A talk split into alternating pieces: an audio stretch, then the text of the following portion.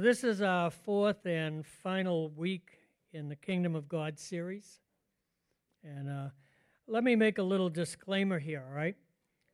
So these sermons are really topical snippets. You know what a snippet is? Snippet is a little piece of a larger something, right? It's like Martha, you know, I, I like um, Ben and Jerry's. What's the one I like so much? Ch- no. Ah stuff is horrible. Cherry Garcia, right? I love the cherries in there.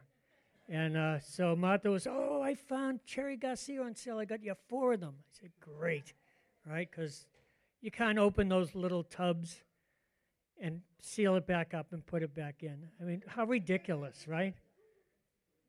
So I go and I open up the Cherry Garcia and I said, you got to bring this back. She said, why? What's the matter? I said, all the chocolate pieces have been taken out. She says, Oh, I took them. she says, I, I can't eat the ice cream, but I love the chocolate. So she takes all my snippets. Right? So that's what these are. These are snippets, little theological snippets. They are not uh, complex theological discourses on kingdom dynamics. And uh, they're meant to stir your interest and compel you to search the scriptures for more uh, read books, you know, go online. Uh, N.T. Wright is fabulous uh, if you like kingdom theology, okay? Uh, or go for the historical Jesus just to kind of put your mind in context because we are 21st century thinkers, or some of us 20th century thinkers who made it, right? Billy, right? Yeah, I was telling Ray Ide I was doing some work up at my cabin in the bathroom, uh, some plumbing work, and I left the bathroom and I went into another room and I got there and I said,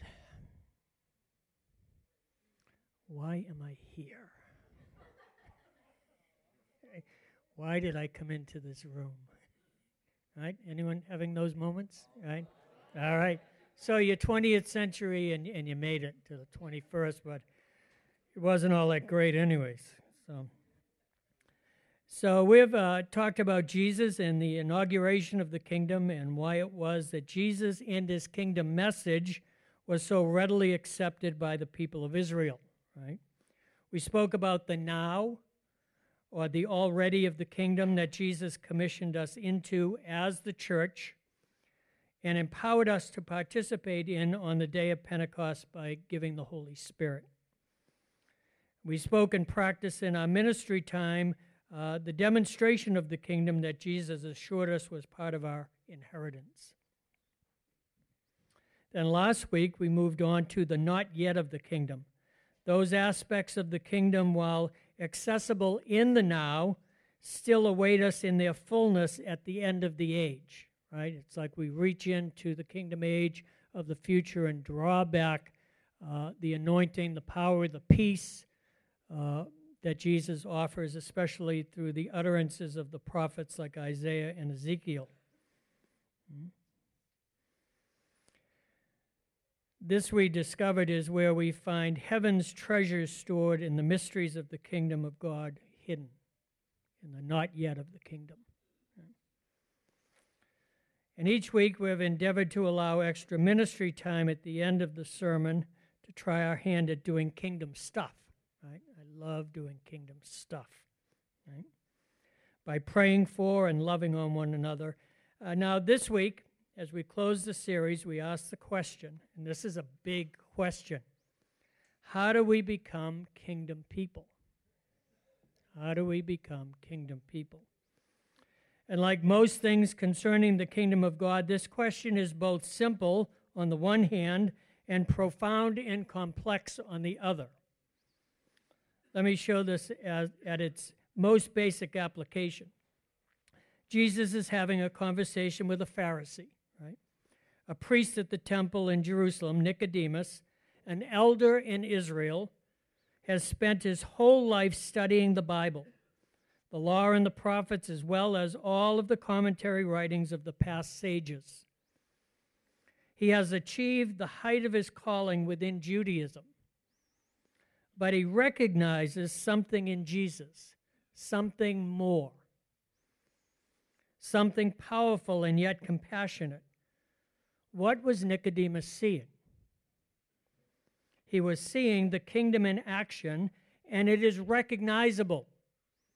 And most of the time, it's easily recognizable. I mean, open blind eyes, cleanse a leper, raise a child from the dead. That's not the norm, right? But it is the kingdom. Where it gets complex is getting into the kingdom, into that kingdom zone for our own lives, and that's what Jesus addresses in John 3, verses 1 through 12. Now there was a man of the Pharisees named Nicodemus, a ruler of the Jews. This man came to Jesus by night and said to him, Rabbi, we know that you are a teacher come from God, for no one can do these signs that you do unless God is with him. I love the way Jesus answers a whole different question. Right? Jesus answered him, Truly, truly, I say to you, unless one is born again, he cannot see the kingdom of God. What? Nicodemus said to him, How can a man be born when he's old? Can he enter a second time into his mother's womb and be born? Jesus answered, Truly, truly. Again, he's answering a whole different question. I say to you, unless one is born of water and the Spirit, he cannot enter the kingdom of God. That which is born of the flesh is flesh, and that which is born of the Spirit is spirit. Do you marvel that I said to you, You must be born again? The wind blows where it wishes, and you hear its sound, but you do not know where it comes from or where it goes. So it is with everyone who is born of the Spirit. Nicodemus said to him, How can these things be? Jesus answered him, are you the teacher of Israel, and yet you do not understand these things? Truly, truly, I say to you, we speak of what we know and bear witness to what we have seen, but you do not receive our testimony. If I have told you earthly things and you do not believe, how can you believe if I tell you heavenly things? So, did anyone see the kingdom key? in this dialogue.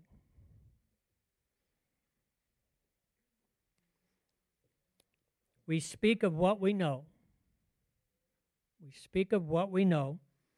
We bear witness to what we have seen, but you do not receive our testimony. Say this after me I speak of what I know and bear witness to what I have seen. Okay? just a truism. It is just a truism, right?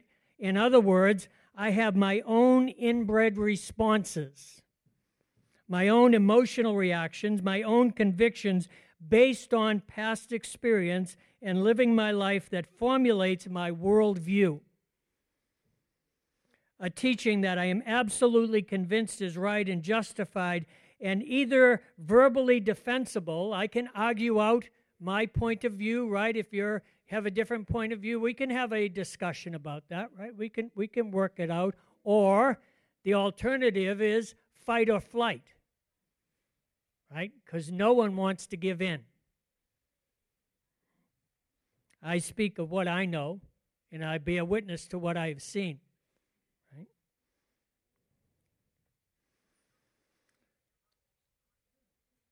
So I lash out or I run away. I yell and rage or quietly sulk or just pretend I don't care because they're all wrong, anyways. Now, here's the catch even Jesus, even Jesus.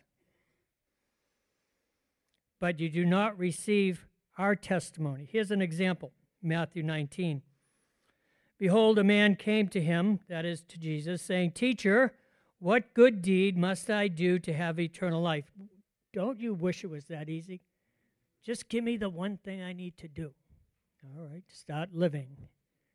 Right? Start living your life. Right? He said to him, Why do you ask me about what is good? There is only one who is good. If you would enter life, keep the commandments. He said to him, Which ones? Jesus said, You shall not murder, you shall not commit adultery, you shall not steal, you shall not bear false witness, honor your father and mother, and you shall love your neighbor as yourself. The young man puffed himself up really large and said to him, All these I have kept. What do I still lack? Jesus said to him, If you would be perfect, go sell what you possess and give to the poor, and you will have treasure in heaven. Remember, we talked about that last week treasure in heaven. And come and follow me. When the young man heard this, he went away sorrowful. He quietly sulked. Right? Why? Because he had great possessions. Jesus said to his disciples, Truly I say to you, only with difficulty will a rich person enter the kingdom of heaven. And again I tell you, it's easier for a camel to go through the eye of a needle than for a rich person to enter the kingdom of God. Now, when the disciples heard this, they were greatly astonished, saying, Who then can be saved? But Jesus looked at them and said, With man this is impossible, but with God all things are possible. Can you say that? With God? So, what's your impossibility today? Huh? You got an impossibility? Give it to Him. Surrender it to Him. Because with God, all things are possible. Then Peter said in reply, See, we have left everything and followed you. What then will we have? Jesus said to them, Truly I say to you, in the new world, in the age to come, in the not yet of the kingdom, when the Son of Man will sit on his glorious throne, you who have followed me will also sit on twelve thrones, judging the twelve tribes of Israel. And everyone who has left houses or brothers or sisters or father or mother or children or lands for my name's sake. And you have to add the disclaimer on the end for my name's sake. Because people do all kinds of weird things as religious activity, and it's got nothing to do with Jesus. Mm he will receive a hundredfold and will inherit eternal life. But many who are first will be last, and the last will be first. So, what is that? Servant leadership, isn't it? Servant leadership. So, didn't this guy ask Jesus the question, What do I still lack? What do I still lack? Right? I did all of those things.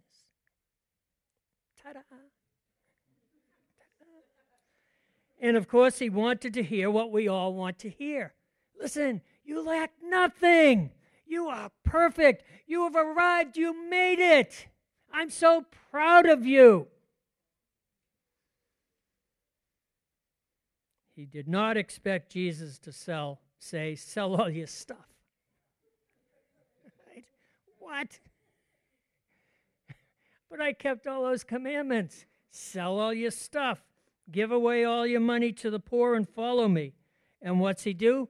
He goes away sorrowful. Right? Jesus pulls the rug out from under something that this rich young man was standing on. What? What was he standing on? The disciples got it, right? When the disciples heard this, they were greatly astonished. What? Saying, Who then can be saved? If this guy doesn't make it, with all his wealth, with all that he's done with the law, if he doesn't make it, who's got a chance? Because they knew the same information the rich young ruler knew. If you are rich and prosperous, it is because you have God's favor on your life, and your wealth proves it. Doesn't that sound good? well, Bonnie, Sell it all, honey, and follow Jesus.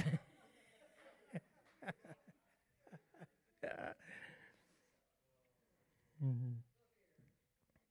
Just ask any rabbi or priest in Jerusalem who is part of the temple religious system and live off of the monies that come into it, especially from rich young rulers. They'll tell you, you've got God's favor, son. Keep giving. Now, before you pass judgment on this guy, consider that we all do the same thing and often. When was the last time you had an angry argument with someone who pushed your button and offended you? Or when was the last time you got even with someone because they started it? Right? Now they're going to get what they deserve. So, what would Jesus say? What Jesus say? He might say like in Luke 6:27, "But I say to you who hear, oh good, you caught that. who hear, love your enemies. Right? Do good to those who hate you. Dang. Stop it, will you?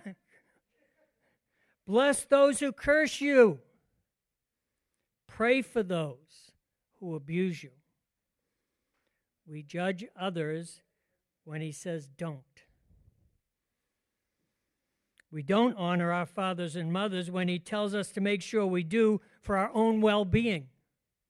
We curse instead of bless, rage instead of pray, and then wonder why we don't see the kingdom more active in our lives. What do I have to do to enter the kingdom? Just do what I say. Just do what I say. If you love me, you'll obey my commands. So, how did Jesus live as a kingdom centric human?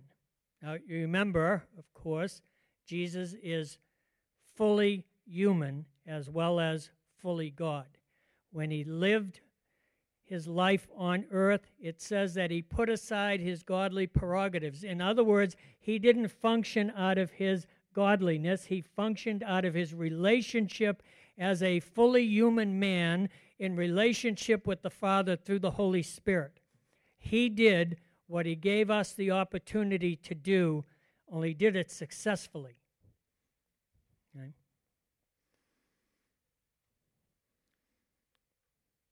So here's a few indicators. John 5:19. So Jesus said to them, "Truly, truly, I say to you, the son of the son can do nothing of his own accord, but only what he sees the Father doing. For whatever the Father does, that the Son does likewise."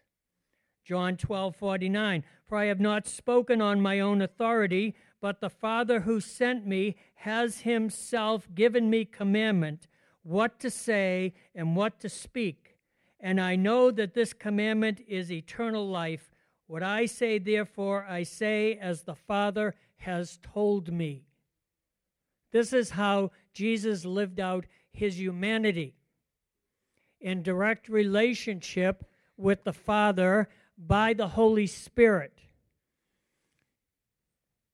You see, Jesus had lived 30 years as fully man learning and experiencing everything that all of his contemporaries had learned and experienced. He got the same downloads as the rich young ruler. He got the same downloads as the disciples got. He grew up in that culture, inculcated with everything that they were inculcated with.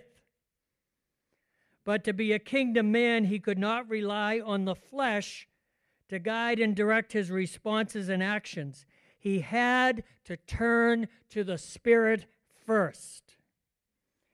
He had to not only see the kingdom, but he had to enter the kingdom, draw on the kingdom, and offer the kingdom to the world around him at all costs, and it cost him all to do it. Jesus was not reactionary, but he was responsive. He was responsive first to the Holy Spirit for guidance of the Father's will, and then he was responsive to the situation at hand based on the directives of heaven and the compulsions of wisdom and compassion to bring the rule and reign of the kingdom to bear in the moment. The Apostle Paul sums up the whole thing in a couple of sentences in Romans 12. Do not be conformed to this world. What world? What world? Listen, Pat Wilson's world is different than my world. My world is different than his world. Right? His world is different from her world because we all have worldviews. Right? Do not be conformed to this world. Don't let your own understanding be the compulsion that causes you to react. Pause and ask the Spirit. Pray and ask the Father. And then respond rather than react. Right? Do not conform yourself to this world because your stuff will rule you. Right? You, how many of you know that? How many of you have paid a price for that? Right? yeah. And we keep doing it. Dang. Come quickly, Lord Jesus, would you? Do not be conformed to this world, but be transformed by the renewal of your mind, that by testing you may discern what is the will of God. You see, there it is the will of God. What is good and acceptable and perfect. For by grace given to me, I say to everyone among you not to think of himself more highly than he ought to think. Well, I've done all of that. I must be okay. But to think with sober judgment, each according to the measure of faith that God has given you. It might be helpful for us to understand that the kingdom of God is not about location or geography. So when we think of kingdom, maybe maybe you think of England, right? And that's a kingdom, right? Yeah, yeah, the United Kingdom. Yeah, right. So maybe you, you got something like that in your head that that's what it looks like. You are no closer to the kingdom when in Jerusalem than you are when you're in Laconia. Right? Say that again. You're no closer to the kingdom if you're in Rome than you are when you're in Laconia. It doesn't matter where you go on the planet, you get no closer to the kingdom than where you are right now inside yourself. Because the kingdom is not about location, it's not about geography.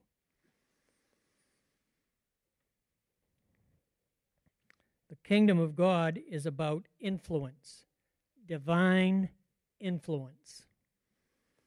John Wimber had this to say about Jesus' kingdom activity. He says, Kingdom is translated from the New Testament Greek word basileia, which implies an exercise of kingdom rule and reign rather than simply establishing a geographic realm over which kings rule. The kingdom of God is the dynamic reign or rule of God. So when God rules in your life, in any instance, in any instance, when God rules and dictates your behavior, your reaction, your speech. The kingdom is evident and active and now in your life. When you turn and start letting your own emotions and your own stuff rule and reign, and people are paying the price for that, the kingdom is void. All right, so you see Jesus doing stuff like, oh, the kingdom of God is near at hand, or the kingdom of God is in you, right? So how can that be? How can it how can it be near at hand and then in you? So if I'm acting as a kingdom representative, following the leading of the Lord, listening to the Holy Spirit, and I'm responding that, the kingdom is in me. If I'm not doing that and somebody else nearby is doing it and I'm not, then the kingdom is near at hand, but it's not in me. Do you get this? It's divine influence is what establishes you in the kingdom. That's why you see people who do phenomenal stuff for God. I mean, they're lit up, they're on fire, and then all of a sudden they're gone, right? Like, what happened? You know, that person was so on fire, they were so lit up, they knew the word so well, and, and now they're just out there, right? They didn't listen to Paul in Romans. Come in and out of the kingdom.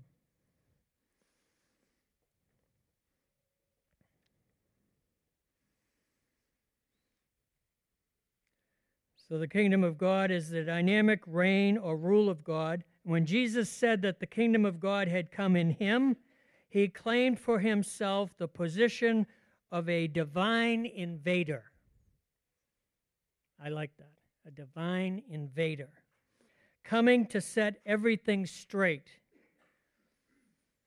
The reason the Son of God appeared was to destroy the devil's works. Wow. In other words, Jesus not only spoke words about the kingdom, he went around Israel doing the works of the kingdom. He was destroying the works of the evil one that bring physical and spiritual death to human beings. Jesus had a message of good news. That is what the word gospel means good news.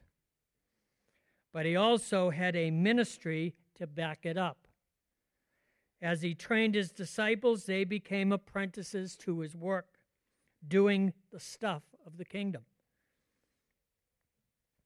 In the Vineyard family of churches, we believe that Christians are commissioned and empowered by the Spirit of God to do the works of the kingdom. With Jesus, we are empowered by the Spirit. Empowered how? By the Spirit if the Spirit is ruling and reigning in your life, you are in the kingdom. It's not by flesh, it's not by power, it's not by might, it's by my Spirit. Says who? The Lord, right?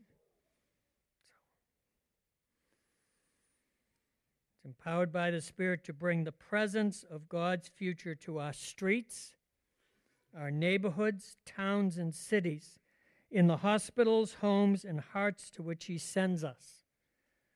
Will you say yes to God? This is Wimber's question to the Vineyard Church 15, 20 years ago. Will you say yes to God and enter the kingdom? Will you become a person who works with Jesus in words and works to demonstrate the kingdom of God is truly near. And the first way to get there is to invite the Holy Spirit. So, would you stand with me in prayer?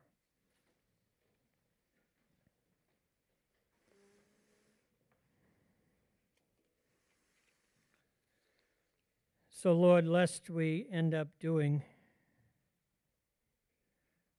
what we've talked about we shouldn't be doing relying on our own ideas, our own agendas, our own opinions of our own selves. We first turn our attention to you, Holy Spirit, and invite you to come. Just allow your presence to fill our hearts and minds in this room today.